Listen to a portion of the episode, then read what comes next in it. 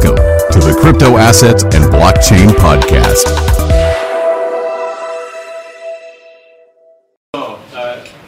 Thanks for, giving me the opportunity to speak here a little bit about, I would say, a completely different use case of blockchain technology than to many of the other projects that we've heard about here uh, today and yesterday.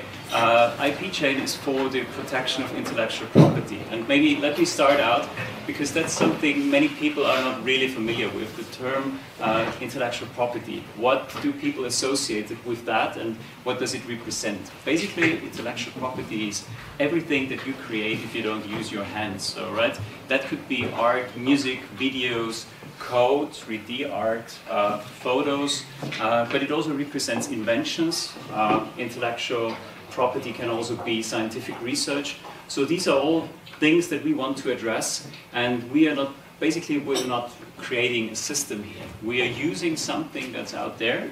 Um, we are building on top of a legal system that's in place that's uh, following guidelines by the World Intellectual Property Organization, which is a chapter of the United Nations. Uh, and we've been in touch with, with all the leading players in this field already because it's so important because as I said, we are building on top of something here and I will show you a number of use cases where it really makes sense to use blockchain technology. Um, yeah, background, uh, we are a project uh, that is essentially uh, being come up with by inventors and uh, scientific researchers. Uh, that's where we are coming from. We are actually having had these problems, uh, challenges that we wanted to address and didn't have the use, uh, tools to, uh, and we want to change that. And using blockchain technology is just the right way to do that. So uh, let me skip here our team and so on and come to our partners. Um, and as I mentioned before, we're working with a number of the leading players in the field of intellectual property. So first and foremost is the World Intellectual Property uh, Organization, which as I said is a chapter of the United Nations, and they lay down the rules which all the patent offices in the world has have to follow. Um, we also have as a partner Dennemeyer Group, which um, may be known to some of you. They are the largest IP law firm in the world, and they're also headquartered in Munich. So they, they are German, but they are active on five continents uh, and, and real big. Um, we are also working with a number of organizations that represent future users, such as the Marie Curie Alumni Association and many others like the Vision 2020 Network. And these represent uh, EU programs for scientific research. Uh, there are 80 billion, for instance, in the 2020 Vision 2020 uh, program.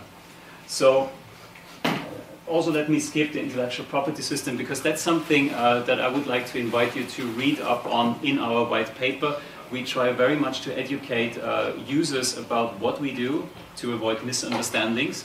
Uh, but let me say there are a number of unsolved challenges that innovators uh, are facing. So uh, the practical application of copyrights, when you create something uh, like art, like music, like videos, uh, like in-game content, that's something that automatically belongs to you. You don't have to ask anybody for that right. But the problem is you have to prove that you are the person who has done that, invented that, you know, in the beginning you were the first to do that. And how can you do that? Um, if you are, uh, have a case where you are in uh, some kind of uh, court situation where you have to prove that you did it first, uh, you can bring witnesses and you can rest assured that the other side will also have its own witnesses. You can show that you maybe have some documentation that you did in your company or back at home. Uh, but again, who can say when you came up with this?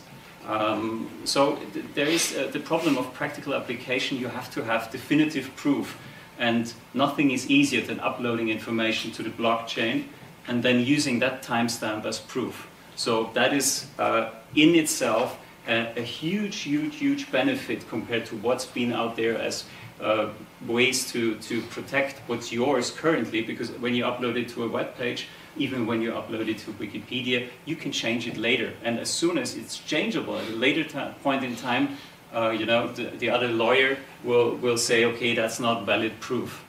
Uh, there are defensive publications, so if you don't want to file a patent, if you're just happy to remain, you know, to have that freedom to operate in academic research. That's the way to go. Usually you use uh, scientific journals for that. But uh, let me tell you, I mean, I, I, got a small company doing biotech research. Uh, it takes years to really bring this from the idea stage to a point where you can release an article, an article that is being accepted by leading journals in this field. And they may even reject it, not because it's a bad article, but maybe it doesn't fit their own agenda uh, currently, or maybe they release it in half a year. So all during that time, you're not protected. So there can be other researchers, um, maybe having their own articles made up, or corporate researchers filing a patent. And if you want to stay protected, what can you do in terms of uh, defensive publication? Um, I can tell you, you put it on, on the blockchain again. And using IP chain, you can make sure that it's seen by all the patent offices out there. Uh, they are going to, to use that as prior art in their prior art research, and that's the reason why we're in close contact with them to make sure that all the information that's on IP chain is accessed by the patent offices, uh, and we will also provide that data to the patent office's own meta search tools in case they have them. So that's also part of our white paper where you can see the technical uh, setup for this. Um, then also another, uh, I would say, very important challenge currently in terms of intellectual properties, how to safely share that. Um, I mean, again, we are not changing the system here. I think it's, it's much better than that. We are taking like, you know, real life problems and making it much easier for either uh, the professor wanting to, to share his research with co-workers or companies exchanging information. Uh, and we do that by hosting it on the blockchain anonymously. We don't publish it. It's just there, safely stored.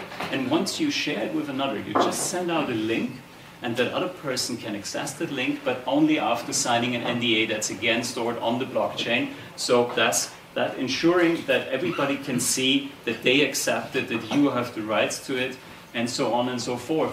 And the same regard, uh, regards also the transfer of IP rights. So you can sell music, videos, 3D art, paintings, photos, whatever, using our system, and we can document that as well. So, and um, and maybe some of these points I already mentioned. Uh, blockchain is the solution because it's quick and cost effective it's incorruptible and it's flexible. So our system uh, is going to be designed in a way that we can use any blockchain. So we are not limiting ourselves. We're using Ethereum for now. Uh, there may be a time in the future where there are other suitable blockchains that we could use uh, in case Ethereum transactions get too costly. Um, or I maybe even see a future where uh, the WIPO and the patent offices may come up with their own blockchain solution. And maybe that's also a point I would like to make here we recently been asked by a number of people that there seems to be a Chinese project with a rather similar name. They just added a C in their IPC chain. Um, basically, what they are doing, or seem to be doing, uh, it's not much happening there. Uh, they make some blockchain fork and, and hope that other people, other companies will use that. So that could be a blockchain that we use, but we won't because uh, I don't believe in the project. And if you check out their webpage, you won't either. It's, it's not very informative and with lots of mistakes. Um, so blockchain database, who is it for and what do we do? Uh, if we have to keep it simple, uh, we want to provide uh, proof of authorship. We want to thus protect intellectual property. We want to make it possible for you to safely share what's yours and also document the transfer that is giving you a marketplace to sell and trade that. Um, and who is it for? Uh, that's, that's a broad audience we're addressing here. Um, it's, it's unlike, I think, many of, of the technical solutions that we've seen in, in the last hours and days where you have a very narrow focus. Actually, our focus is, is very broad. So we have the inventors, which could be either from the corporate field or the private field, scientists, artists, uh, companies even, because trade secrets, that's, that's a huge deal. Uh, companies, of course, they have the money to file patents, but it doesn't always make sense to, or it's not always possible. Think of the Coca-Cola formula. How important is that? So giving people, companies, the chance to really safely store that information or to publish it and by that protect it, I think is, a, is going to be a huge use case. And uh, whenever I talk to, to any uh, Uh, authorities in this field, they, they all are very amazed that nobody has come up with it. And I have to be honest, I'm, I'm also quite amazed because, like I said, I started out with this because I wanted to be a user of a system like that and imagined, hey, that's like the easiest use case you can have for blockchain technology because proving that something has happened, you know, and making it impossible to modify that, that's like, yeah, that's the essentials of, of blockchain technology.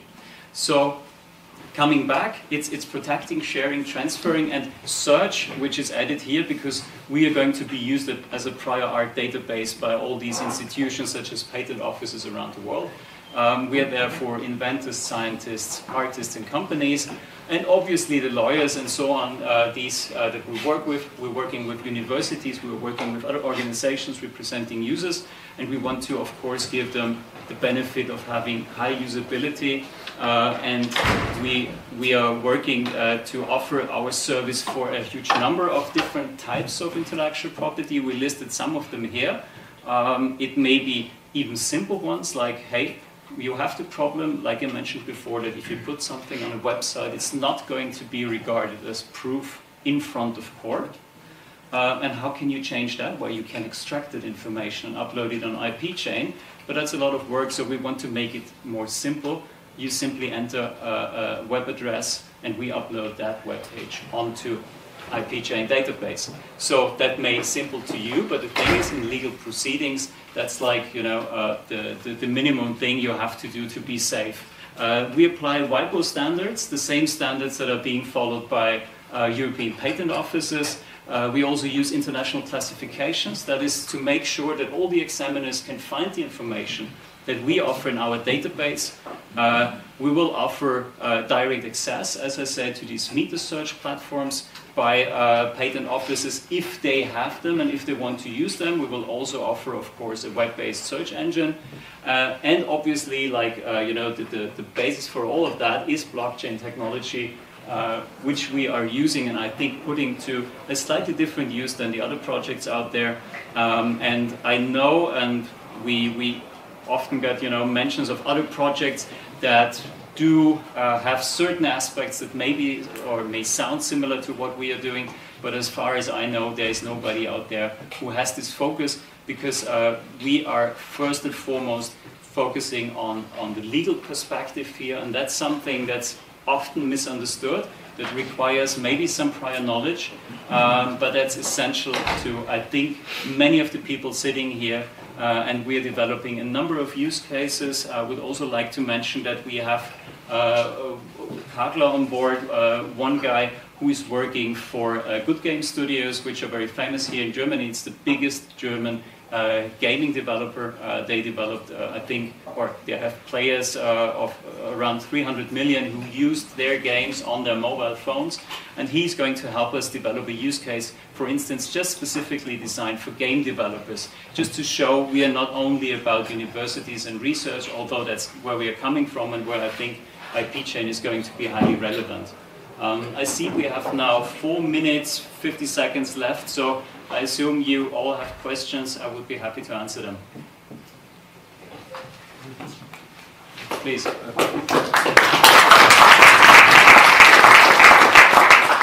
What does the process look like if I have an invention or if I want to store an image or whatever in, in, in, your database? How would I do it? Well, you have obviously to, to access that. You probably have uh, to register as a user and then you can differentiate between the different types of intellectual property and each will have a different, so to speak, uploader, uh, which will be different because if you have a scientific article, you have to provide more information for us to make that information easy to find for the patent offices. Whereas if you just upload a file or something, it's going to be a little bit easier. You have to make sure that you, uh, in the beginning, uh, decide whether you want to make it like uh, you want to publish it, make it openly available for everyone, and if so, then you probably want to have, want to add keywords or something like that. So it's going to be different for every kind of IP that we have, and uh, we will start with uh, uh um, I would say, a very basic version in the beginning around the time of the ICO, where people can already use our service in exchange for our utility token, the IP chain token. Um, and we're going to add to that until we reach like the, the, final release. You never say final when it's about software, uh, but the way it's currently planned, and that's going to happen, I think, end of 2018 at the very latest. Please. Well, excellent use case and excellent presentation. Thank you. Um, but I just want to ask, what is your final business model? So how are you going to make money? You just mentioned in the last sentence that you're like using the, the token you are emitting, but I mean, in order to, to grow and make a real business model, I mean, a lot of people in the real world want to pay with real money, so you like offer exchange models later on for the token, or how does it work out? Uh, that, that's an excellent question. Um, the thing is, of course, what we will do in the beginning is we will stick to the token. So we do have our ICO, so there's the possibility for many people uh, to have these tokens available. But as you said, there will be some people who are not maybe so familiar with tokens as such, uh, university researchers and so on, companies. Um, I think we will uh, differentiate it very strongly between private users and professional users. Uh, there are services out there uh, without blockchain technology that, for instance, just focus on scientific publication, IP.com, for instance. Uh, they charge you um, um, I'm on camera here. I'm so very sorry if it's wrong, but uh, around 250 to 350 uh, euros for that service. We're going to be much, much, much cheaper than that. Uh, but there is the possibility that we adapt the pricing differently, you know, to uh, the private field and the corporate field, and maybe at some point, uh, if, if it's needed, uh, we could also accept other currencies, digital ones or our or, or, or, fiat for our services. But that's something you have to be very careful about because you, you're doing an ICO, right? You have token holders and you have to protect their interests as well. So it's going to be about also promotion. Uh, and I think we differ from many projects out there who are just focusing, you know, on the technical side. We are dealing here also with the legal side and to some degree with marketing because we want to make sure that our services, as we offer them, are useful to the community. Uh, so that's the reason why we work with so many uh, corporations, uh, uh, parties that are representing different users, universities, and we're also working with university to integrate our services into their intranet. So then we will charge the university and not the actual user, and that would make it possible for a lot more users to actually use it without worrying about tokens and so on. Okay. Uh, I think the Thank you for the presentation. Um, who are your advisors on the, the ICO? Do you do it yourself, or is it uh, well, actually, we, we show a, a, huge number of our team members on the webpage, so we have a number of advisors. Uh, I think very well uh, experienced in terms of ICOs. Um, they help us through to this, uh, to this, and we do also have a number of uh, advisors uh, coming more from like the legal side of things. So we have a former WIPO director who worked for WIPO for 26 years, uh, who advises us on how to best approach all these organizations and so on. Yes, please. Um, yeah, I think you mentioned that you um, you're going to use uh, Ethereum for that? Do you use the Ethereum network or the Ethereum like uh, technology?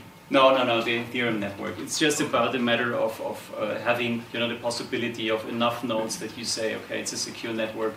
Uh, theoretically, there could be others in the future. We're not restricted to that. It's a very flexible platform. So, like, but like an um, addendum to that question. Um, so your service will be that you like sign messages and um, put them into the Ethereum blockchain? Uh, technically speaking, that's something that I have to refer, uh, because we are running out of time already, did uh, to the white paper and we can discuss it later, but very simply put, uh, we are going to host the file using Internet Planetary File System, uh, IPFS, and store the hash on the blockchain because else it gets too big, data is just too much. So, uh, sorry, we, we run out of uh, time here. I'm really happy to answer any questions afterwards, and thank you very much.